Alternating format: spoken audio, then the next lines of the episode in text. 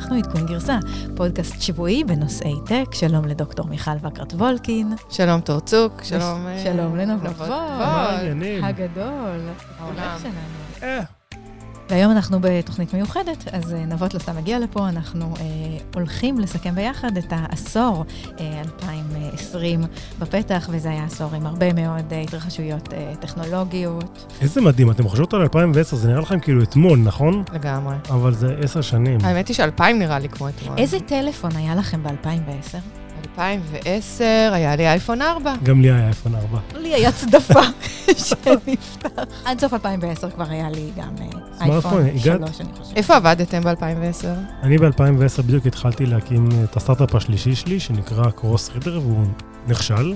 זה לא Crossrider, הרבה פעמים אומרים שאומרים לי, אה, Crossrider, היה לכם רק אחלה אקזיט. לא. מה הם עשו? אה, עשינו, ניסינו לעשות דפדפן חדש לטאבלטים, חשבנו שזה יצא, זה היה בדיוק לפני שיצא האייפד הראשון. תגיד, תגיד את הבולה של הטובים. את המה? אתם אה, נתתם המלצות קריאה, מבוססות על מה שהקוראים רצו, ולא נכון. על מה שטוב למפרסמים. נכון, וזה היה הטעות שלנו. כולנו יודעים. כן. ולגמרי שזה היה הטעות שלנו. מיכל, איפה את היית? אני הייתי ב Better Place, גרתי אה. בארצות הברית, בפאלו אלטו, ובעצם אה, Better Place הוקמה שם, אה, וניהלתי את תחום אה, הבטריות. היינו בעסקאות עם הרבה OEMs, הרבה חברות רכב, עסקיות שהיו proof of concept, וכמובן רנו ניסן אה, אה, הפכה להיות חוזה, אבל כל השאר שזה לא. הצליח בערך כמו Cross Reader, הסיפור הזה. אה, בסופו של דבר נכשל, אבל אני חושבת שכמו שאני תמיד אומרת, פלייס הדברים. החלה המהפכה אה, של הרכב החשמלי, והנה היום אנחנו נמצאים בשיאה של המהפכה. טוב, טוב, ואיפה את היית? אני הייתי מתמחה במשרד התקשורת, אני כתבתי את אה, תיק החפיפה שמשה כחלון נכנס למשרד. כל עניין של הרפורמה בסלולר, זה... והנה, משהו- בלעדיי הוא לא היה יודע. משהו אחד שהצליח. וואו, כל הכבוד, תור. יפה מאוד. מה שיקרה בתוכנית הזאת, אנחנו נדבר על חמישה רגעים גדולים שקרו בעשור האחרון, וננסה בעצם להבין איך החיים שלנו אה, השתנו מאז אה, 2010, כשלי היה טלפון צדפה. אז אה, אני חושבת שאחד הרגעים אה, הכי אה, חשובים שקרו, ואנחנו דיברנו על ההשלכות שלו לא מעט כאן בפודקאסט הזה, זאת ההנפקה של טסלה. זה קורה ביוני 2010. מה את זוכרת מהתקופה הזאת? האמת היא שאני זוכרת, אה, אני זוכרת טוב מאוד את טסלה, אה, כי בעצם הסיליקון וואלי היה בשלב הזה שכל החברות אה, בתחום הרכב התחילו לפרוח, וראיתם גוגל, רכב של גוגל, היה את הנהג העיוור שהם שלחו ברכב אוטונומי, היה את ווייז שלמעשה התחילה לפעול באזור, וגם בסיליקון וואלי, כמובן גם התחילה אבל זה- בישראל. אבל זה התחיל ב- בתור, אה, איזה- הוא לקח איזשהו רכב אה, קיים ו- והפך אותו לרכב חשמלי, נכון, נכון? מה שהוא עשה, אה, הוא לקח אה, אה, רוצטר, אה, ובעצם הוא הוציא את המנוע ושם בתוכו בטריה, והפך אותה לאשכרה רכב, אה, רכב אה, חשמלי. זו הייתה חברה של גיגס. האמת היא שהם התחילו ב-2008, ההנפקה הייתה ב-2010, והרכב היה לוטוס, לא יודעת למי שמכם אה, ראה ומכיר, ואני נסח- נסעתי באוטו של ה-CTO שלהם. אה, וואלה, יצא לך לנסוע באוטו יצא של לי ה... לנסוע, וזה היה ממש מטורף, זה היה ממש מדליק, זה היה מכונית קטנה כזו, ספורטיבית, אני זוכרת, זה היה אוטו כתום. ב-2008 הם כמעט פשטו את הרגל. אה, החברה לא הצליחה להגיע לרווחים, ואנשים חשבו שהם חבורה של גיגס משוגעים. ב-2008 גם לדעתי אה, אילן מאסק אה, בכלל אה, מפוטר מפייפל. הרגעים הגדולים שלו... אה, היו שנים אחרי, זאת אומרת, עדיין פקפקו בבן אדם. אבל שוב, אנחנו מדברים על טסלה, אבל טסלה עשתה מהפכה מטורפת בעשר שנים האלה, מ-2010 עד היום. אני לא חושב שיש מאזין אחד שלנו שהוא לא מכיר את השם טסלה, או לא מכיר את המהפכה שטסלה עשו. אני חושב שאתם דיברתם בפודקאסט הזה כמעט כל פרק על אה, אילון מאסק ועל לגמרי. טסלה, ועל מה שהם עושים, המכוניות שמגיעות לארץ עוד מעט. נכון. אז הנה, ההנפקה הייתה ב-2010, הם גייסו מעל 200 מיליון דולר. אה, אני חושבת שהרבה בזכות המפעל, המפעל שלהם בפרימונט, אה, שהם קנו ב-2010, זה מפעל של רכב, של חברה שפשטה את הרגל, ובעצם לקחו את המפעל הזה והתחילו לייצר בו מכוניות, ואני חושבת שבלי המפעל הזה הם לא היו מצליחים להרים את עצמם. אה, הרכב הראשון, אחרי הרודסטר, שלא נחשב רכב חשמלי כוח, כי הם לקחו רכב קיים, הוציאו את ה... מנוע ושמו בטריה. הרכב הראשון שבאמת עשו לו design של רכב חשמלי היה Model S, שיצא, ואני זוכרת בבית ספר של הילדים שלי, אה, שיירה של אה, רכבים שמחכים לאסוף את הילדים, זה, זה כולם הטסלה Model S, אנשים עמדו ממש בתור. אה, ה Model X יצא ב-2012, אם אני זוכרת נכון. זה הג'יפ הזה שלהם? כן, שהוא... 아, שהוא יפה לאללה. כן, הוא ממש ממש מגניב. ומודל 3, כמו שאתם יודעים, יצא...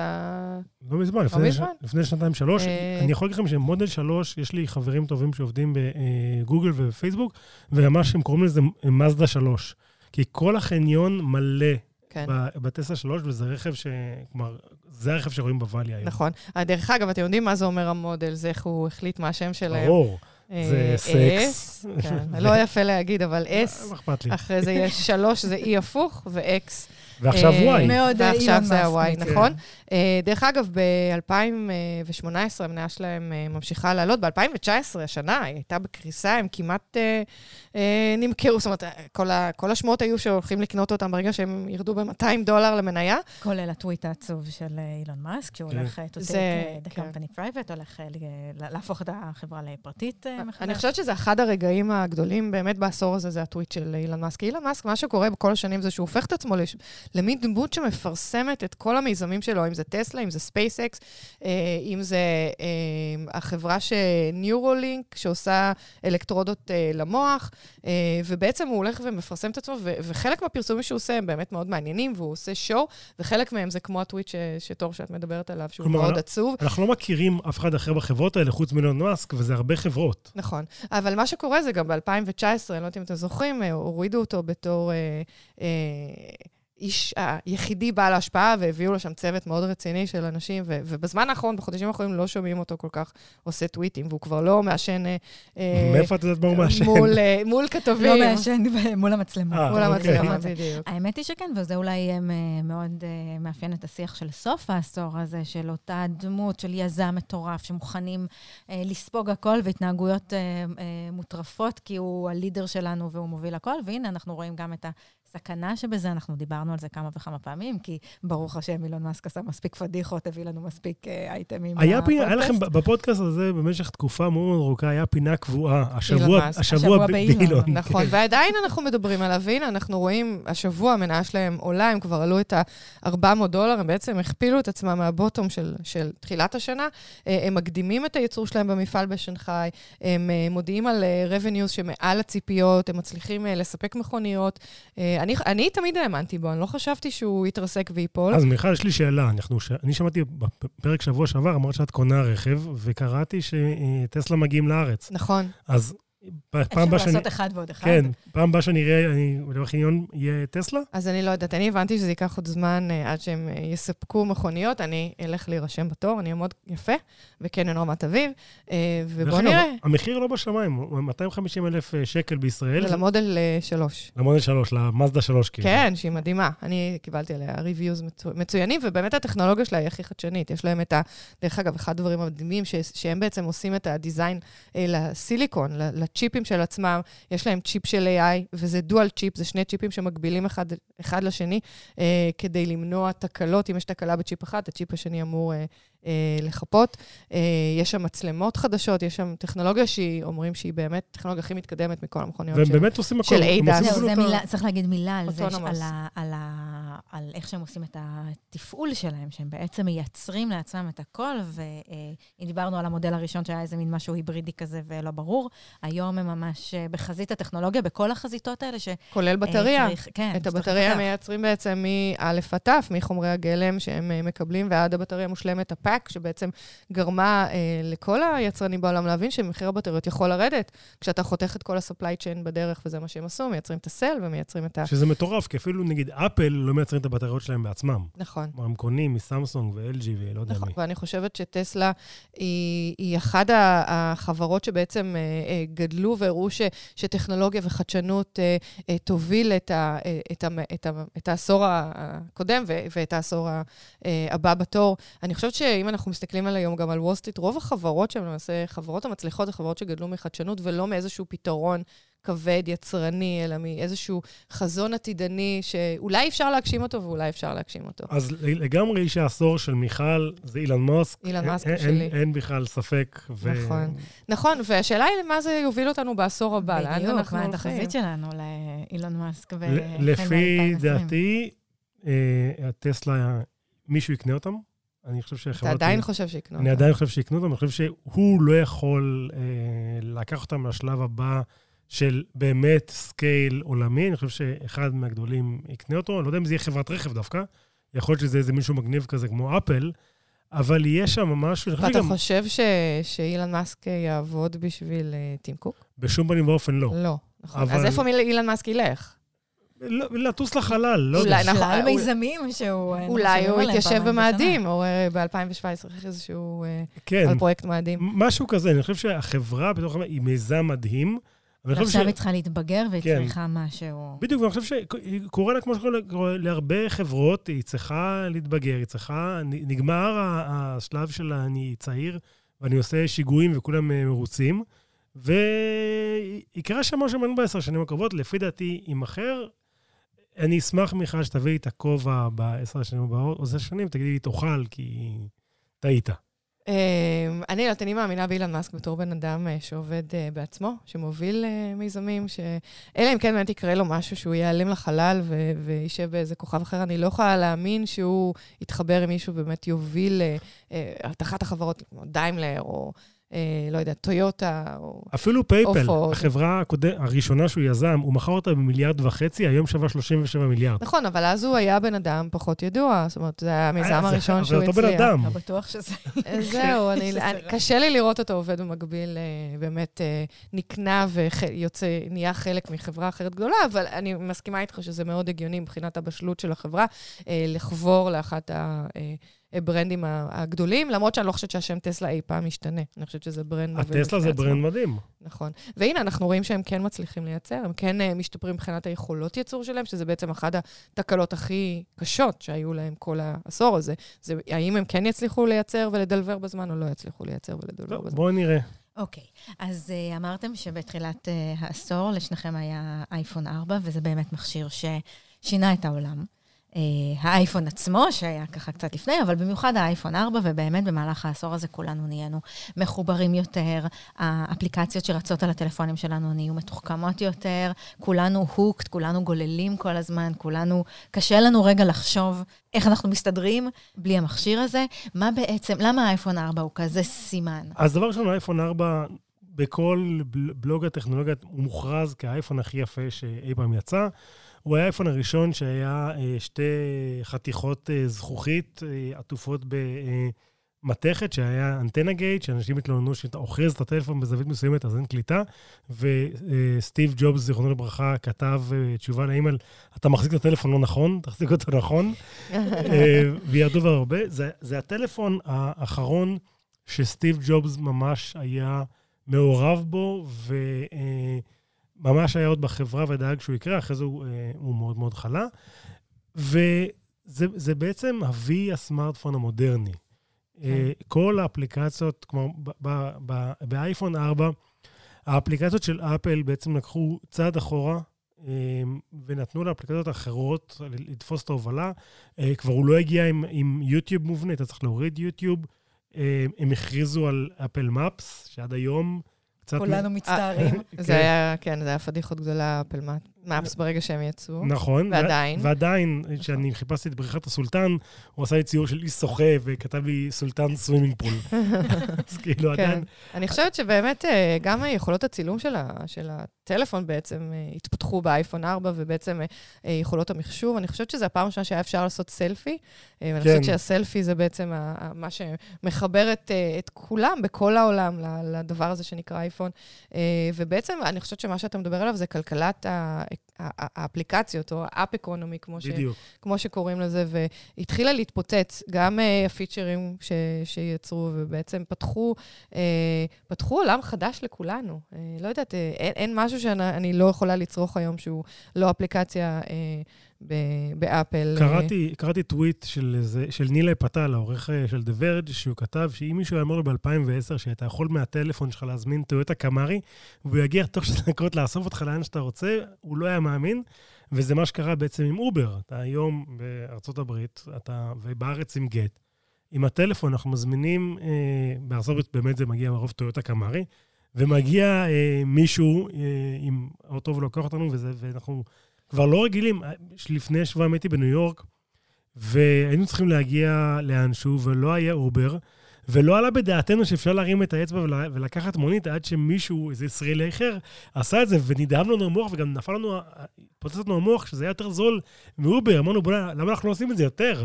זה כל כך פשוט. נכון. כאילו, זה... לגמרי... דרך אגב, וזה ניו יורק, שיש לך מוניות, תחשוב על כל הסאברבס של ארה"ב, אה, ובכלל למקומות אחרים בעולם שאין לך מוניות, אה, פשוט אין כזה דבר, אתה צריך להזמין יום קודם, ופתאום לאנשים יש דרך להגיע ממקום למקום בצורה חופשית. תחשוב כמה עצמאות זה נותן לילדים, דוגמה, לא ילדים קטנים, אבל ילדים מתבגרים שיכולים לקחת את עצמם ולצאת מהבית.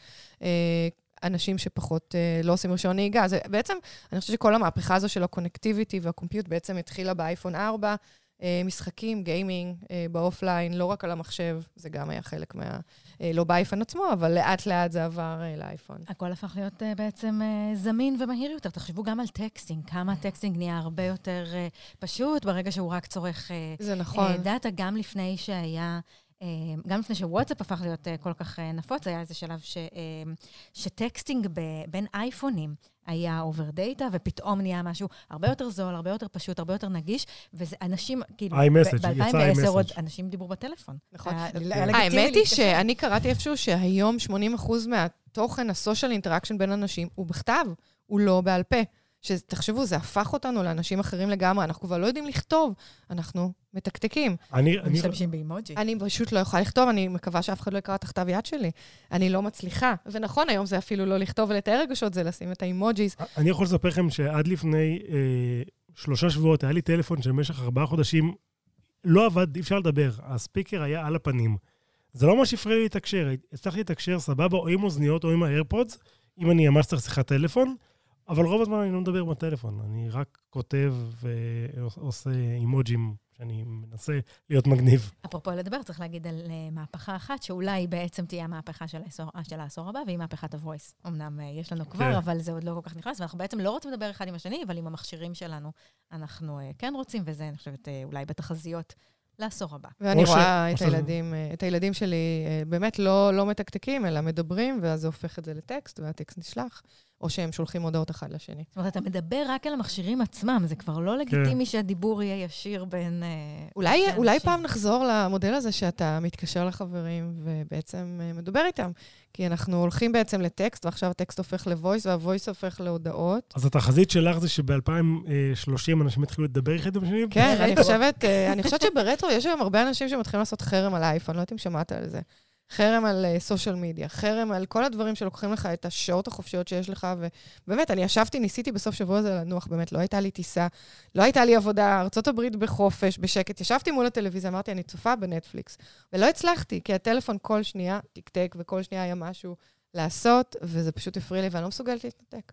אבל אני חושבת שאנשים ילכו לכיוון הזה. אני יכול להגיד לך שתור, אה, יש לה דיאטת סושיאל אה, מדי פעם שהיא עושה. נכון, זה digital detox, כן. אני בטרנד. גם טלפון, נכון. אבל כן, כן. ובגלל זה את נעלמת לנו בסופי השבוע.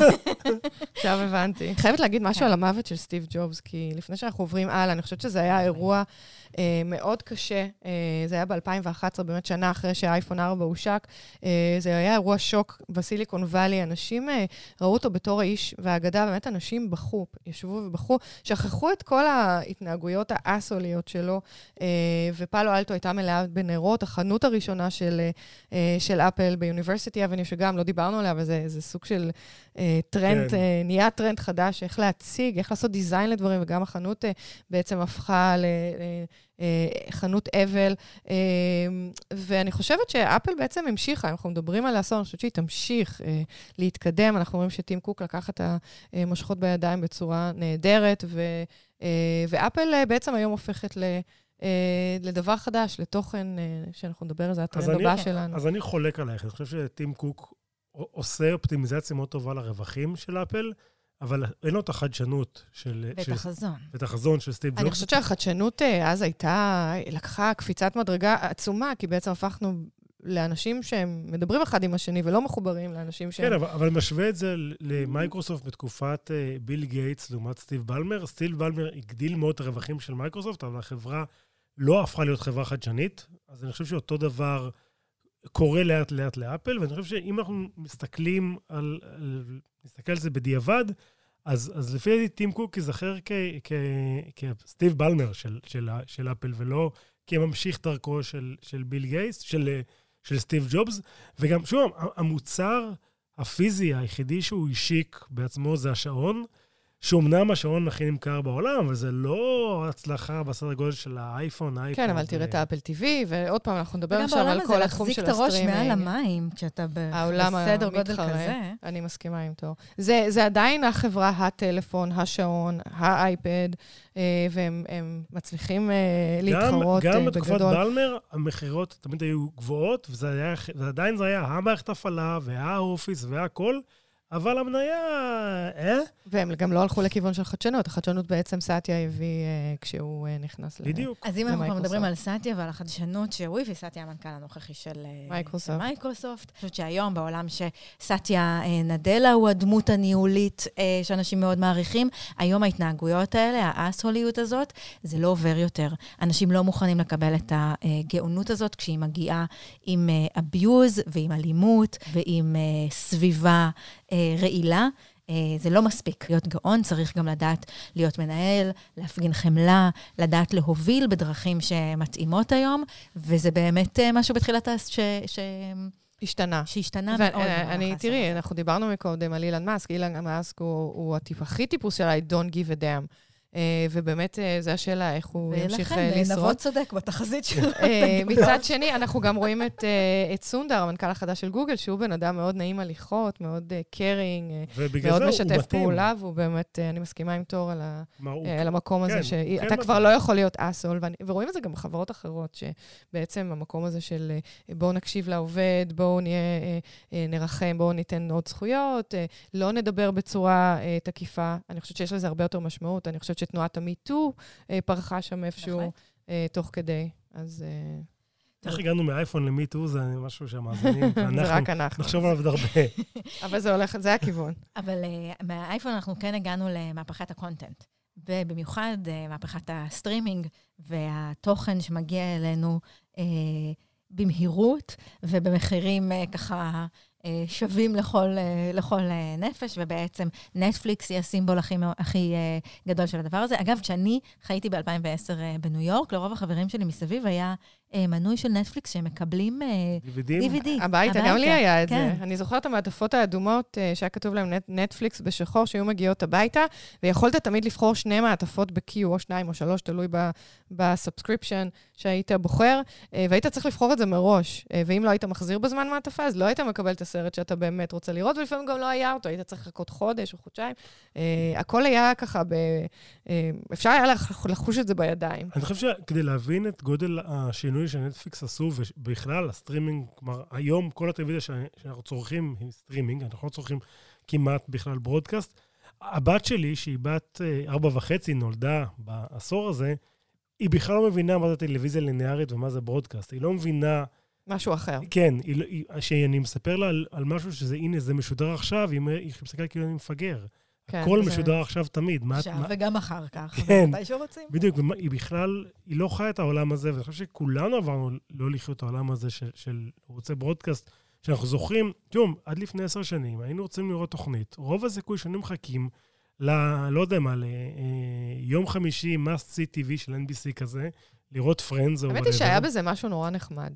כי ידעת שיש שעה בשבוע, שאם אתה לא תשב ותראה, לא יהיה לך את זה. אז לא באמת, כי עובדה שאנחנו ויתרנו על זה. לא ויתרנו, בקלות. אני ישבתי וראיתי את כל הפרקים של Friends, לא היה פרק אחד שפספסתי, פחות או אבל יותר. היום את לא תעשי את זה. היום אני כבר, אתה יודע מה, גם נטפליקס אני לא רואה, כי אני מתיישבת ויש לי את האייפון שמפריע לי, ואין שום דבר שגורם, אני תמיד יכולה להגיד, אני אראה את זה. אבל double screening זה חלק מהתרבות של היום. את יושבת עם נכון, הנטפליקס אז- ועם ה-Airbnb פתוח במחשב ועם ה... נכון, ואז אני רואה עשר דקות מ... סליחה, אני עדיין ב Breaking Bad, עונה ארבע, אה, ועוד לא גמרתי את משחקי הכס, כי אני יודעת שיש עוד... אני יכולה לראות את זה ביום אחר. בסדר, אבל תשמעו, את- לא חוזרת לחכות ליום חמישי לראות טלוויזיה, את רואה טלוויזיה מתי שנוח לך. ושוב, אני ראיתי עכשיו את הסרט אה, אה, האיריש, אה, שהוא סרט של שלוש שעות וחצי. הבנתי שהוא מעייף ביותר. אני מאוד נהניתי, אבל לקח לי שתי טיסות ועוד שעה בבית. הנה, בבקשה. כאילו, אני כאילו. חושבת לעשור הקרוב, שיהיו, יהיה דברים נורא מדליקים, שיהיה אפשר לראות אותם רק בשעה מסוימת של היום, או ביום מסוים. את מוזמנת להקים חברת תוכן ולנסות להציע את זה, כי... נראה אם זה ילך. כי בכלל היום בתחזיות רטרו, אנשים יחזרו לדבר אחד עם כן. השני. אני חושבת שאחרת אנחנו הולכים לקראת אה, עשור שהוא יהיה קשה. זאת אומרת, אנשים עוד יותר יתנתקו אחד מהשני. אה, חברות, אה, באמת, אנשים התחילו לעבוד מהבית ולא יראו אחד את השני. העובדים שלך היו בכלל בהודו. יש פה גלובליזציה מטורפת, יש פה יכולת אה, להתנתק, אנחנו לא צריכים אחד את השני אז יותר. פה אני לא מסכים איתך. אני חושב- עצוב. אני חושב שמה שהוביל לסטרימינג הזה, הוא הוביל לדמוקרטיזציה מאוד גבוהה של התוכן. שוב, גם התוכן שאנחנו מייצרים עכשיו, פודקאסט, לפני עשר שנים יכלנו לעשות את זה, והיו מאזינים לזה שניים וחצי אנשים, כי היה פודקאסטים לפני 2010, אבל המהפכה של, של הסטרימינג וזה שהיום כל אחד יכול לייצר תוכן, גורם לנו, אה, שלושה אנשים, שיושבים ומקליטים את זה, ואנחנו מגיעים להרבה מאוד מאזינים שאף אחד לא חזה שבכלל זה יעניין אותם, או שאנחנו, או שאנחנו נצליח לעשות משהו כזה. אז אני חושב שהדמוקרטיזציה הזאת של התוכן, אנחנו נמשיך לראות את זה, ואנחנו רואים את זה לאורך כל העשור. כלומר, אה, נטפליקס ורבים אחרים, ואם פעם אה, היינו מקבלים את החדשות בארצות הברית, מ- אתה יודע, הם בארצות בארץ, מחיים יבין, הוא היה נותן את החדשות, ובארצות הברית בוולטר אה, קרונקייט, אז מהמם. זה, זה נהיה אה, הרבה יותר דמוקרטי. והיום אין מישהו אחד שנותן את החדשות, לא, נכון, אבל מצד שני יש לך כל כך הרבה over, אה, יותר מדי אופ- אופציות. יש לך את Apple TV שדיברנו עליו באחד הפרקים, יש לך את, את התוכן של אה, אמזון, ואת נטפליקס, אה, ואת דיסני, ו, ו, ו, ו, ואתה אתה לא מצליח ואתה לבחור. יושב מול הנטפליקס, ואתה גולל בין הזה, בדיוק כמו בפייסבוק, כי אתה עובר על הכל ונורא נורא קשה לך. והאמת היא שגם, לבחור. אני לא יודעת מה איתכם, אבל לי קשה לראות אה, פרק שהוא ארוך יותר מחצי שעה, אני, אני, אני מתייאשת. אז אני ממש חייב... אני דור המילניאל, היום במקרה יש לי גם יום הולדת. אז מזל טוב, מיכל. תודה. אה, אז אני חושב שנסגור את זה בהמלצה, אתן חייבות לראות את הסדרה אה, Don't Fuck with Cats, שזה אה, מיני סדרה, שלושה פרקים בנטפליקס, שמדבר על דרך, על מה שדיברנו, ועל על איזשהו רוצח שגדל בתרבות אותי. מדהים, הפקה של, מבית היוצר של... של רוברט ג'רקי, שהוא יוצר סופר מוערך, מ-The Jinx. זה ג'ינקס, ולתפוס את הפרידמנים, וקטפיש, אוקיי. ועשה הרבה גם שמחות. הפעם הוא בדרך כלל, הוא תמיד אה, רודף אחרי יהודים. הפעם זה לא יהודי. הפעם לא. או, יפה. הנה, בבקשה, דיברנו על יהודים. אה, דרך אגב, עוד עוד דבר. piece אחרון של אה, של content שצריך לדבר עליו זה ספוטיפיי. ספוטיפיי, נכון. זה- שהגיע ב-2011 לגמרי. ל-US, וגם שינתה את איך שאנחנו שומעים אה, מוזיקה. אני חושבת שעד אז בעצם היה למשל את ה Apple Music, והיית צריך אה, לקנות שירים. לקנות שירים ב- ואני זוכרת בדולר. שאני הייתי, אני הפכתי את סטיב ג'ובס לעשיר. אה, ו- גם את. גם אני, אני רכשתי מעד, מעל אלפיים שירים בתקופה של אולי שנה או שנתיים, אבל אה, אה, אני לא מצליחה למחוק אותם היום. זה כל מיני כן, שירים שהם. כבר אה, אה, היסטוריה. כבר תכף הם יחזרו להיות מגניבים שוב. נכון, לפי התחזיות שלי. אה, אני חושבת שכל הרעיון הזה של פנדורה וסאונד קלאוד, ואפשר לאמנים פחות ידועים להתפרסם, ובעצם פתח את העולם הזה של מוזיקה. אבל אנשים, אנשים לא מבינים את המהפכה של, של ספוטיפיי. דרך אגב, יש על זה פרק מאוד מאוד טוב של, אה, של Vergecast, על איך זה שינה, שינה את המוזיקה. כי היום אמנים מקבלים לפי כמה אתה שומע את, ה, את השיר שלהם, אז השירים הפכו להיות יותר קצרים, והם מתחילים בפזמון, כדי שתמשיך להאזין. עם hook, כדי שלא כן. תעביר כשה- כשספוטיפיי מביא לך את זה בדיוק. באיזה- באיזה פלייליסט חדש שאתה שומע, זה באמת פירק את כל, ה, את כל הביזנס של, המ, של, של מוזיקה ושל איך אה, עושים היום כסף מה, נכון. מהדבר הזה, חברות תקליטים. ו... אבל מצד שני, אני חושבת שהאומנים מרוויחים. אה, יש הרבה פחות פיראטי, כי אנשים אה, התרגלו לרעיון הזה של subscription, הם מוכנים לשלם. כן, אבל אמנים לא מרוויחים ממוזיקה, הם מרוויחים מהופעות. מה- כן, נכון. והם גם מקבלים royalties. כן, אבל אף, אף אמן לא חי מה royalties, אמנים הבינו שהם לא יכולים יותר לחיות כמו אריק איינשטיין, להוציא תקליט ולחיות מזה, חייבים להופיע. והם גם ויתרו עם אה, לפרסם את ה royalties שהם מקבלים כדי אה, להשפיל את ספוטיפיי. בדיוק. נכון, היה שלב שזה היה מגניב, איזה- והם הפסיקו עם זה. איזה, איזה סטרימינג של מוזיקה אתם חושבים ינצח בה, או או יגדל בעשור הבא? אני, אני אישית פחות אוהבת את Apple Music, אני, יש לי אותו, ואני מרגישה שקשה לחפש פה, אין בו ספריות ממש טובות, ואני לא יכולה גם להקשיב כל כך, אולי כן, אבל לספריות של חברים. אני, לפי דעתי, מי שינצח זה אפל מיוזיק, אה, בגלל הבנדל. בגלל שמתישהו בעתיד הקרוב הם יוציאו אפל פריים, שזה יהיה המוזיקה שלהם, הווידאו שלהם, ה-whatever שלהם, וזה יעלה איזה 9.99, ותגידי, יאללה, נו, נעשה את זה כבר. אני דווקא לא חושבת ככה, אני חושבת שכל אחד יבחר באמת את הפנינה שלו בכל תחום, שיהיה מישהו שיאהב את ה-TV של אפל ואת הספוטיפיי במיוזיק. כמו שבאמזון, אה, כמו שאת לא קונה הכל מאמזון, את הולכת לחנויות בוטיק וכל מיני, נכון? כן, באמת? אני קונה רק אה, קרמים אוברליין. באמזון. אוברליין. לא, יש. אני חושבת שגם העולם הזה של קניות, אה, שהיום באמת מרוכז סביב אמזון, אה, ייפתח. זאת אומרת, יהיו מתחרים, ואנחנו נגיע למקום שנוכל כן לרכוש מה branding האחרים בצורה יחסית קלה. זאת אומרת, היום זה מאוד אני מסובך. אני מאחלת לכולנו שהתחזית שלך אה, נכונה, אבל כמו אני לא שדיברנו בטוחה שזה אה, נכון. בפרק הקודם על אה, וולמארט, שמתחילה לפתוח מגה מחסנים, ובעצם לאפשר לברנדים אחרים כן, אני חושב ש- להיקנות אני חושב דרכם. שרוב העולם יבחר אה, מפלגה, או שזה יהיה מפלגה של אפל, או שזה מפלגה של אמזון, או שזה מפלגה של גוגל, ופשוט אני צריך את כל התכנים שלי משם, ואם, וגם היום יוצא אה, סדרה שאני רוצה לראות ב... לא יודע מה, באפל, אני אומר, "אה, אין לי כוח. שזה יהיה. אני צריכה להגיד לכם, אני, אני משתמשת בספוט, בספוטיפיי המון, בעיקר כי אין לי ברירה, איכשהו זה ככה, זה נוח, זה מחובר לווייז, וזה כבר מה שאני רגילה אליו. אה, יש המון מקום בעיניי לשיפור גם ב... גם באיך שספוטיפיי נראים, שלא נדבר על הפלייליסטים שהוא מרכיב לי, שהם... אה, הם מדהימים. לפעמים מעליבים, אני לא יודעת, אצלי זה פשוט לא עובד. לא, אני לא אבל- יודעת, אני עוקבת. אחרי הפלייליסט של הספר שלי, וזה מטורף. אני מתה על זה. אז הוא מרכיב את זה, אז הוא הספר שלך מרכיב, לא אבל אני יכולה. להקשיב לו. לא, כאילו, זה בספוטיפיי. אני צריכה להגיד שמאז שחזרתי לארץ, בארצות הברית, הפלייליסטים שהוא היה מרכיב לי היו מעולים. איכשהו חזרתי לארץ, הוא מכניס לי כל מיני דברים אה, לא קשורים, ויש, בעיניי יש עוד המון כן מה לפצח בחוויה. אגב, ב- לספוטיפיי עכשיו יש פלייליסטים של פודקאסטים. אתם מכירים את זה? הוא נותן כן. לכם כן, את הדיילי. דרייב שלכם. זה מדהים.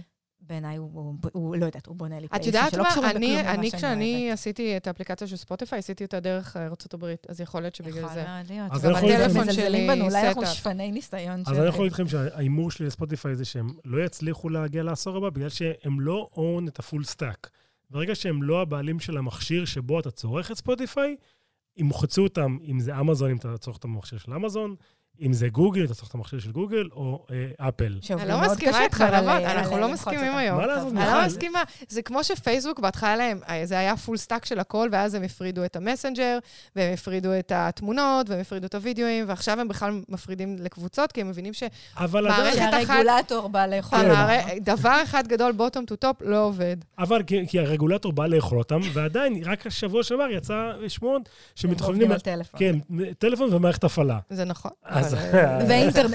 ותשתית באפריקה. כן, אז כאילו כולם מנסים to own the uh, full stack, כי ברור לכולם שמי שלא אה, own את כל ה stack, ימחצו אותו. אבל, ואני רוצה לסיים אה, ב- את הסיפור הזה של ה- של ה-UX ומשהו שם בממשק משתמש לא מספיק עובד, וזה בולט במיוחד בעולמות של פודקאסטים.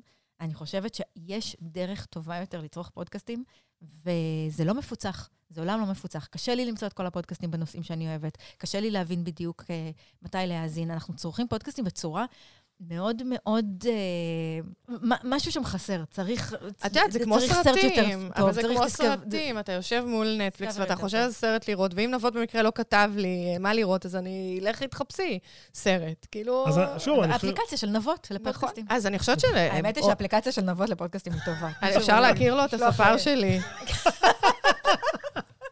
אני מחפש... אה, תפתחו סטארט-אפ כן, ביחד. בדיוק. יש אה, עוד משהו שאנחנו צריכים לדבר עליו בהקשר של אה, אייפון 4, ושכולנו מחוברים כל הזמן, וכולנו אה, אה, צורכים כל הזמן אפליקציות וקונ- ו- וקונטנט וכל זה, זה שהפעולות שלנו כל הזמן מתועדות, כל הזמן נשמרות, כל הזמן נשלחות לכל מיני אה, גורמים, שבמקרה הטוב רוצים אה, לפרסם אותנו, במקרה הרע הם הממשלות שלנו שרוצות לדעת שאנחנו... אה, אה, מיושרים. מיושרים. אני חושבת שקודם כל, תחום הסושיאל מדיה הוא, פה בעשור האחרון אה, פרץ גבולות, שאנחנו חייבים לציין את זה.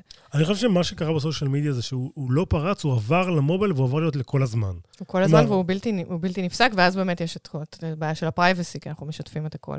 כן. אה, מרצוננו, אגב. זה כבר לא... כבר, אה, דיברנו על זה בהקשר של האפליקציה הסעודית אה, שבוע שעבר, שבעצם לא צריך לעשות עכשיו הרבה בשביל... לעקוב אחרינו. לעקוב אחרינו, פשוט צריך ש, שנסכים. פשוט לבקש. כן, לבקש. אני חושבת, ש... אני חושבת שהתופעה של, אם אנחנו מדברים על תופעה, אחת התופעות של העשור בתחום של ה social media וה privacy זה אינסטגרם, שבעצם ב-2012 פייסבוק קונה את אינסטגרם. התגובה הייתה איזה מטורף הבן אדם שקנה אותם. כל כך צעירים, היו בסביבות 25 איש, אה, וקנו אותם מעל מיליארד דולר. אה, פייסבוק, מרק צוקנברג, כולם אה, חשבו שהוא ירד מהפסים, ובדיעבד הקנייה הזו הצילה את פייסבוק. הוא כבר אז ידע שפייסבוק בתור full stack לא תעבוד, והתחיל ליצור סביב, סביב פייסבוק עוד, עוד אפליקציות. מרק ראה את, את הקריסה של פייסבוק, אני בטוחה, ואז הם הוסיפו גם את ה story, שבכלל שבר את סנאפצ'אט. היום אינסטגרם זה ה... בעצם גנבו את כן. הפורמט של story. נכון, ואז את הוידאו, וגם את הוידאו היום. כן. הם מעולם, מה שהם אמרו בצורה יפה זה שהם השאילו את ה feature הזה מסנאפצ'אט, הם לא התביישו אה, לחלוטין, ויש בדיחה ידועה שהמנהל מוצר של אינסטגרם, של פייסבוק, זה, אה, איך שקוראים לו, המנכ"ל של סנאפצ'אט, איוון, לא זוכר. הוא עשה עבודה מדהימה? הוא עושה עדיין עבודה מדהימה. לא אני רוצה להגיד לכם, למרות שאני אה, מתחילה את הדיטוקס שלי, אבל עד אז אני משתמשת די כבדה באינסטגרם, אני עד היום לא בטוחה, כמו שהיו פרשנויות בזמן שאינסטגרם נקנתה, לא, אין שם איזה, איזה X factor בתוך האפליקציה עצמה, כאילו, היא בעצם גם התפוצצה רק אחרי ש, לא, לא, שפייסבוק רכשו אותה. בעיניי יש X factor מאוד גדול. ה-UX? מה? אני חושב, כמו שמיכל אומר, אני חושב שה-UX של, של, של אינסטגרם, שתסתכלו, שבאינסטגרם, הוא תמיד דואג שאת רואה רק תמונה אחת בפריים. אין כמה פיסות תוכן בפריים, יש תמיד משהו אחד. ומה זה עושה עם המשמעות של זה? למה זה כל כך מדהים? כי זה נותן אה, חשיבות מאוד גדולה לתמונה. ואז התחיל גם כל המאבק הזה של, של לייקים וכל מיני בלוגרים שמצלמים אוכל או את עצמם או לא יודע מה, ונהיה שם תרבות מאוד מאוד גדולה. ואני חושב ששמעתי פעם ראיון עם אחד מהמייסדים, והוא אמר, התחלנו בתור אפליקציה לפילטרים, ופתאום אנשים ראו שהם מקבלים לייקים, אז הם התאהבו. וזה מה שקרה, ואני חושב שזה, שזה שאינסטגרם בעיניי זה האפליקציה של העשור. כן, אני מסכימה איתך. כן. גם טינדר, דרך אגב, שאני יודעת שתור אה, היא בדרך כלל אה, אוהבת לדבר על זה. בתור הרווקה שבינינו, אה, ימין, שמאל, זו החדשנות, UX, דגש על איך הבן אדם נראה. צריך להגיד שיש משהו ב-UX של טינדר שהוא מאוד דומה ל-UX של... של אינסטגרם. שהוא דומה ל-UX של אה, אינסטגרם, גם תמונה מרובעת, כן. אחת. את יודעת, אומרים היום שקראתי איפשהו שיותר מ-40% מהאמריקאים נפגשים באפליקציות ולא בחיים. לפי דעתי 60% בסושיאל מדיה. כי לא מדברים. וה-60% האחרים משקרים. משקרים לפי דעתי, כן. זה גם יכול להיות. אנשים לא מדברים. אבל אני חושבת שבאמת התחום הזה של סושיאל מדיה הוא לא רק, זאת אומרת, כמובן פייסבוק, שהתחילה בגדול, היום זה נהיה בעיקר אינסטגרם, יצרה פה מהפכות פוליטיות, מהפכות חברתיות, העולם הערבי אה, שאנחנו... האביב הערבי, כן. אה, האביב הערבי, שבעצם אה, יצר, הפך משטרים, לא, לא יצר דמוקרטיות, אבל כן, ויש פה גלובליזציה של כל העולם. זאת אומרת, פתאום אתה יכול לדבר עם אנשים מסין ולשחק מולם, ו, ו, ולדעת, לראות חדשות מכל העולם. אבל מה ההימור שלך? כשאתה, מה יקרה בעולם? גם כשאתה נמצא בסין. לקבל חברים מהבוט של החמאס. כן, כולנו אוהבים. כן, השאלה היא איך אתה מסנן. אני חושבת שמבחינת סושיאל מדיה, אני חושבת שה...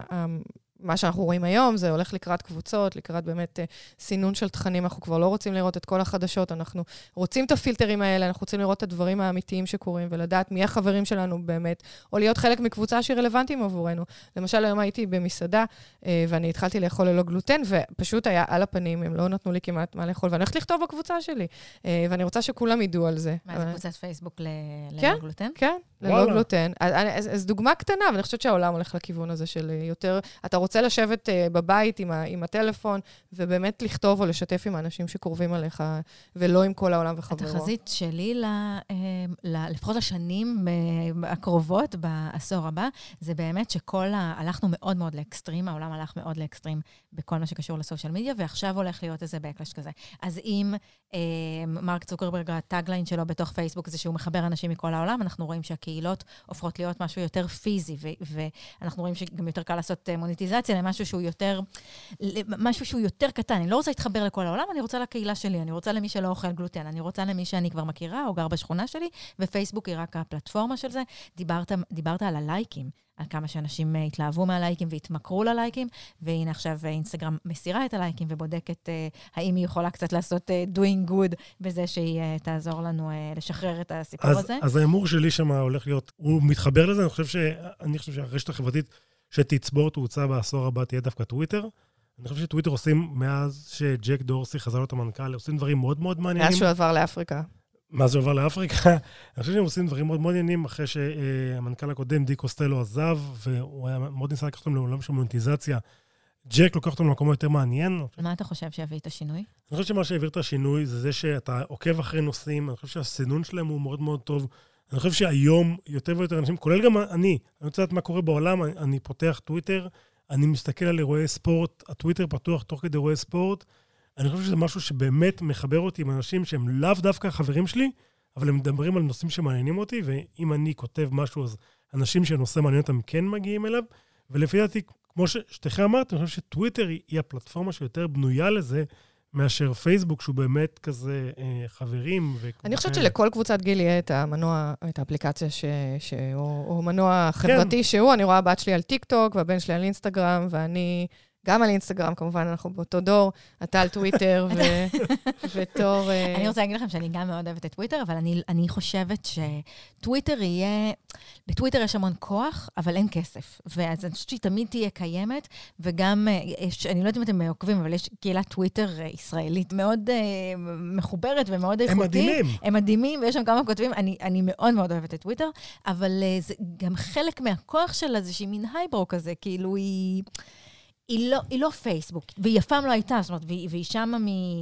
אה, מהרבה שנים. מהרבה שנים. אבל אני חושב שהיא כן מקום שנהיה יותר מעניין בשנים האחרונות. אגב, עכשיו פתאום אני נזכרת, כשהייתי מתמחה במשרד המשפטים, אני זוכרת שבאחת הארוחות צהריים סיפרתי להם על רשת חברתית חדשה, שאפשר אה, לכתוב בה ב-140 תווים, והסתכלו עליי כאילו אני מילניאלית מטורפת. כן. מה אה, שנכון. אני חושבת שהשאלה העיקרית היא, מה אתם חושבים על privacy? כי באמת privacy נהיה בעיה, אנחנו משתפים הכל, כולם יודעים הכל, אנחנו רואים שהרגולטור מתחיל, לא מתחיל, ממשיך להיכנס בצורה של חברות שמשתפות אנחנו ראינו מה קרה עם קיימברידג' אנליטיקס ועם טראמפ, ומה אתם חושבים יקרה ב privacy? אתם בעד, נגד?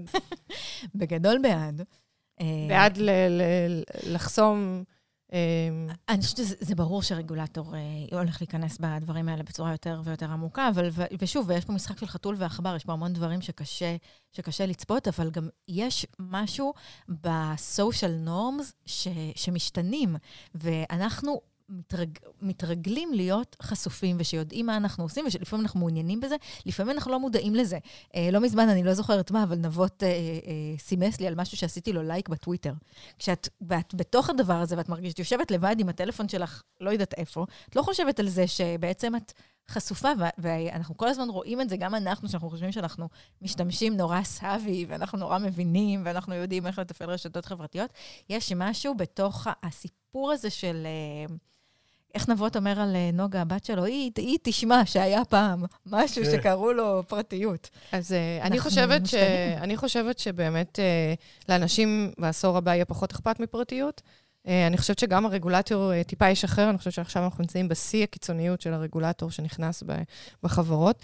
אה, אני חושבת שלי אישית, אם, אם אני מקבלת איזשהו value מהחשיפה שלי, אז, אז למה לא? אם אני מגיעה לניו יורק ויש לי ישר המלצה למלון שהוא בול מתאים לי, או מסעדה שאני אוהבת, או כמו שאני אומרת, שירים ש, ש, שכדאי לי לשמוע, אני בעד, מה אכפת לי? אה, כן, כי השאלה זה, ופייסבוק משחקים בזה כל הזמן, מתי זה נהיה קריפ? נכון, אז שאלכסה שואלת אותי אם זה אני. בדיוק. אה, ומי ששמע את ה... פה נחצה הגבול. נחצה הגבול, האיסטר אג של הפרק הקודם, שסיפרתי שאלכסה בעצם שאלה אם יכולה לזהות הקול שלי, ושאמרתי לה כן, כי חשבתי שהיא צוחקת, היא אמרה לי, את מיכל. אה, ואמרתי לה שנכון. אז איפה הגבול? זהו, זה קצת קריפי מדי. אני חושבת שאם אנחנו מאבדים את הפרטיות ואנחנו לא יודעים על זה, אז עדיף. לא. אז אני ממש, אני ממש לא מסכימה. כן, אני לא מסכימה, אני חושבת שזה... אני חושבת, התחזית שלי שזה הולך לשם, אבל אני... זה ממש... מה אתה חושב, אבות, על פרייבסי? אין לי כוח לדבר על privacy יותר. אוקיי. אנחנו כבר עברנו אז זה אנחנו עוברים. לנושא אני הבא. חושב שכאילו אין, אין, דיברנו המון, אני חושב שזה ימשיך להיות אה, מטריד. אני חושב שאם לצטט את ערן וגנר, שציטט מישהו ממוטורולה, privacy זה, באג, זה לא feature. הבנתי. זה, אני מסכימה איתך. אה, טוב, בואו נעבור לנושא הבא. אנחנו בעצם רוצים לדבר על הטכנולוגיה אולי הכי משמעותית אה, שפותחה, אה, אנחנו, שבעצם מאפשרת אולי את כל הדברים שדיברנו עליהם עד עכשיו, וזה עניין ה-Cloud, שמאפשר לכולנו להיות מחוברים כל הזמן, וגם ברמת ה, היכולות שזה מוסיף לעסקים, ואיך שזה שינה את העולם, בין אם מה שזה עשה למייקרוסופט, שדיברנו עליה עד עכשיו, והפך אותה פתאום לחברה חדשנית אה, ומבטיחה. אז איפה זה התחיל לדעתכם? כי אני... זה- אנחנו מדברים על cloud כבר הרבה שנים. כן, אז, אני- אז, כלומר, אז אמזון בעצם את AWS המציאו ב-2006 עוד. נכון. שם זה התחיל. נכון. אבל זה תפס תאוצה מאוד ב- בעשור האחרון. אני יכול לספר לכם שהיה לי אה, שיחה עם, אה, עם בכירים בוויקס, חברה שאני עובד בה, והם הסבירו לי שפעם, כשהם רק התחילו, הם צריכים להסביר את המודל העסקי, את SAS. הם היו צריכים להסביר את זה לאנליסטים, כי אנליסטים לא הבינו מה זה, איך אתה מחייב ואיך זה עובד. והיום זה כאילו ברור שכולם עובדים בסופטוור as a service, ואתה לא צריך להסביר מה זה כן. סופטוור as a service. נכון. אני לדעתי, באמת ההתחלה של ה cloud המשמעותי, זה היה ב-2013, כשאדובי מתחייבת ל Creative Cloud. אה, זה היה קצת אחרי רכישה של אה, Omniture, שנתן אה, יכולות אנליטיות, ובעצם עולם התוכנה מבחינתי מתחלק לפני 2013 ואחרי 2013. אה, לפני 2013 היה צריך להתקין הכל על ה- על המחשב. CD-ROM, קיבלת CD-ROM. כן, וורד, אקסל, פוטושופ, ובעצם אדובי מתחייבת אה, ב-2013 ומוכיחה שאפשר לעבור דרך ה cloud, ובעצם התוכנה הכי מסובכת שנקראת פוטושופ עוברת להיות ב cloud. אני חושבת שהם בחרו בזמנו באמזון, שבאמת היה הפלטפורמה הקלאודית הכי חזקה שיש, והיום יש לה אה, מתחרים, והסימן היה, אם פוטושופ יכולה, אז כולם יכולים. אה, ואני חושבת שהיום אה, באמת, אה, יש עדיין דברים שמותקנים ב- ב desktop, מעט מאוד. מעט מאוד. אני חושב, מעט מאוד. גם, גם Office עבר למודל של אה, SaaS, אתה משלם, לא זוכר כמה, כמה אה, שקלים בשנה, ואתה מקבל Office, וזה מנוי, והכל ב-cloud. אני לא חושב, אני לא חושב שאני מכיר היום שום אפליקציה שהיא native נכון. application לגמרי. ואני חושבת שתחום ה-AI בעצם מתחיל להתפתח סביב השנים האלה, כי יש לך אה, אה, הרבה נתונים שאפשר לאגור אותם במקום אחד, יש לך אה, מחשבים חזקים, יש לך connectivity, אתה יכול לשלוח נתונים ולקבל אותם חזרה לתוך ה-device שלך, אה, ואני חושבת ש-AI בעצם, אה, אם מדברים על ה-cloud, אז AI זה המהפכה שהתחילה בשנים האחרונות ותמשיך לקראת אה, ואנחנו עוד לא ראינו העשור את הבא. הקצה שלה. לא ראינו את הקצה שלה, אבל אני חושבת שמה שמעניין, שהמהפכה של AI בעצם מתרחשת בעולמות שסובבים אותנו, עולמות יחסית פשוטים בסושיאל מדיה. אנחנו רואים uh, מהפכה של AI, אנחנו רואים, מתחילים לראות מהפכה ב-smart home, בחקלאות. Uh, עדיין אנחנו לא רואים uh, uh, מהפכה בעולם הפיזיקה, הביולוגיה. תרופות לא שינו אותם כבר uh, כמעט 100 שנה. את האנטיביוטיקה המציאו כבר מזמן. Uh, מכונית נראית כמעט... אה, אותו דבר, זאת אומרת, המספר הקילומטרים שאפשר לעשות אה, אה, אה, בגלון או בליטר של אה, מנוע הוא, הוא מאוד דומה. אה, חלל, אני חושבת שכל הדברים האלה באמת מתחילים עכשיו לתפוס תאוצה, ועם מהפכת ה-AI הם, הם ילכו וירקיעו שחקים. אנחנו רואים שתרופות ביולוגיות מתחילות להתפתח פה, ביולוגיה, כימיה, פיזיקה, אה, לדעתי יהיו מאוד משמעותיים בעשור הבא. אז אני שנייה אנסה לפשט את זה. את אומרת שעד היום, עד עכשיו, היינו בעידן של לאסוף הרבה data על, על ה-cloud, ועכשיו, כשאנחנו נכנסים לעידן ה-AI, אנחנו בעצם מנצלים את ה-data הזה לייצר data sets, ובעצם לאמן אלגוריתם של AI למצוא פתרונות חדשניים. כן, שזה לא רק פרסומות, כן, או, לא רק או- פרסומות או, ולייקים. או המלצות, או איזה סרט לראות ו- ואיזה תוכן לשדר, אלא כן, דברים הרבה יותר משמעותיים, אה, אם זה טילים ש- ש- שנוחתים בצורה ורטיקלית, אה, שזה מדובר בטסלה. SpaceX. אה, סליחה, SpaceX, ואם זה באמת Samsung שמייצרת, כמו שאמרתי, תרופות ביולוגית, ובכלל תרופות שיכולות להיות מותאמ- מותאמות לבן אדם, זה משהו שהתחלנו לדבר עליו בתחילת העשור הקודם, אני ספציפית עבדתי על פיתוח דומה ב-Xerox PARC, והיום בעצם אנחנו רואים שחברות תרופות עושות licensing ומתחילות להיפתח לתרופות פרסונליות. וצריך אה, להגיד שגם פה אה, תהיה צריכה להיות אה, עבודה של אה, רגולטור, כי גם אה, AI חושף אותנו להמון המון דברים, אה, אה, אתגרים חדשים של אה, אתיקה, ובעצם בגלל שהוא מתבסס על data סטים קיימים, אז הוא גם יכול לשמר מצבים קיימים ואולי להפריע לנו כן. אה, לבנות את נכון. העולם החדש. כן. אני חושבת השאלה היא באיזה מערכות compute אנחנו נשתמש. אה, עד היום, אתה יודע, מערכת compute, data מחשב servers. קוונטי, מה זאת אומרת? אז נכון, אז זה, בדיוק, לדעתי, מחשב קוונטי, מחשב ביולוגי, אה, יהיו כאן אה, שינויים מאוד מהפכניים. יקרו עד 2030. שיהיה מחשב. אה, זו שאלה טובה, אני חושבת שהבסיס, כן, הבסיס כבר מתחיל לקרות היום, אה, אבל לא יהיה לך מחשב קוונטי בבית. זאת אומרת, אתה. גם לא- אתה גם לא תצטרך אותו. נו, אני רוצה מחשב קוונטי בבית. אני חושבת שגם, אנחנו עוד פעם מדברים על ה-cloud, מדברים על AI, אני חושבת שבעשור הקרוב אנחנו נראה- נראה גם הרבה מעבר ל-edge. אה, מה אתם חושבים על ה-edge? איפה איפה הוא הולך ל- ל- לתת ביטוי ב- בשנים הקרובות? אה, אני לא יודע אם המהפכה של ה-edge תקרה כמו שאנשים מדברים על זה, כלומר, יהיה עיבוד ב-edge, אבל אני חושב שרוב העיבוד, אה, ושוב, אנחנו עוברים למחוזות ה-super גיקים, אני חושב שרוב העיבוד עדיין הקשה יקרה ב-cloud, ואין שום סיבה ליצרני ה-cloud להפסיק את זה. כלומר, זה לא שיהיה... כלומר, המחשב שם ממשיך לגדול, הם ממשיכים אה, אה, לחייב את הצרכנים שלהם, הצרכנים ממשיכים לשלם, אין לאף אחד אינטרס שיהיה ההפך כמעט בכלל. אין להם אינטרס, אני מסכימה איתך, אבל אני חושבת שיהיו אה, שימושים שהם מאוד real time, כמו למשל רכב אוטונומי, שאתה רוצה לעשות איזושהי הבנה, מה אתה רואה מולך, האם זה בן אדם, אה, האם זה חפץ, האם להמשיך לנסוע, האם לתת ברקס, באמת כל ה-machine vision בכלל, עד והאנליזות. 2030 יהיה רכב אוטונומי לכל אחד מאיתנו? אה, לא לכל אחד מאיתנו, אבל אה. יהיה. אבל אני חושבת שהרבה מה, מהיכולות האנליטיות של רכב אוטונומי יצטרכו לעשות ב-edge, אה, ב-real time, אתה לא יכול לסמוך על connectivity ל-cloud, אה, ובאמת רואים שהחברות אה, החברות צ'יפים, חברות סיליקון הגדולות, מתחילות להסתכל על, אה, או לא להסתכל, הן כבר מפתחות ומטמיעות אה, GPUs. מה יהיה מצב הרכב האוטונומי ב-edge. ב-2030? אה, אז אתה יודע, כבר דיברנו על זה, אני לא רוצה להפוך פה, הערכה לעשות איזשהו במילה. announcement. אה, אני מאמינה שעד 2030 יהיו ערים חכמות, מספר ערים חכמות ברחבי העולם, שבעצם לא יאפשרו כניסה של רכבים שהם לא אוטונומיים לתוכם, וואלה. וזה יהיה במרכזים, מרכזי ערים ספציפיים, זה לא יהיה אה, בערים קטנות. אולי בעצם כן, אבל זה יהיה ערים, ערים משמעותיות, אה, שבהם בעצם יהיה אפשר לכבט את העיר. אה, העיר תוכל לדבר, רמזור יוכל לדבר עם הרכב, רכב יוכל לדבר עם רכב אחר, אה, ויהיה בעצם מנגנון ש...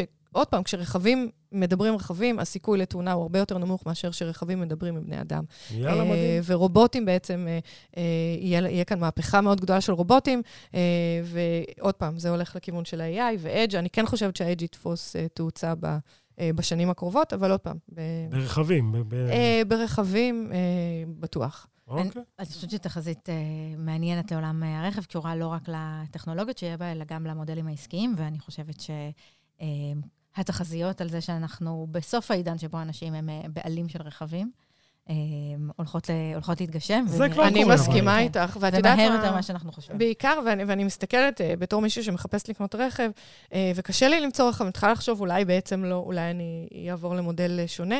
Uh, וקשה, לבאבל. אני חושבת שככל שאנחנו, uh, ולא רק בישראל, ככל שאנחנו uh, נצמח uh, uh, ונמשיך להתפתח מבחינה כלכלית, יהיו יותר רכבים על הכבישים, ובאיזשהו שלב זה פשוט יהפוך לפקק אחד גדול, וזה לא רק בישראל, זה בכל העולם. זה בכל העולם. אה, ובמצב הזה אנחנו לא רואים ש... אנחנו רואים שעם כל התחבורה הציבורית שאפילו מנסים להכניס ב- ב- בתל אביב בישראל, זה לא יניד אה, את העפעף של, אה, של הפקקים. זאת אומרת, עם השנים פקקים יג- יג- יג- יגברו, אה, ולא יהיה מנוס מאשר אה, באמת אה, לנסות דרכים אחרים, מודלים חדשים. יאללה. אני קצת, אה, קצת פסימית בנושא, אני לא כל כך רואה את זה קורה. טוב, עד כאן סיכום העשור של אה, עדכון גרסה. תודה לדוקטור מיכל וקרח. אבל אנחנו, אנחנו צריכים להיות אופטימיים, בואו בוא נס, בוא נסיים בנימה חיובית. יפרוץ השלום. יפרוץ השלום, כולנו אה, נהיה חברים. כן, אנחנו אופטימיים. עד כאן. תודה לנבות וולק, תודה, צור צוק. תודה, מיכל. נתראה ב-2020. ביי. ביי.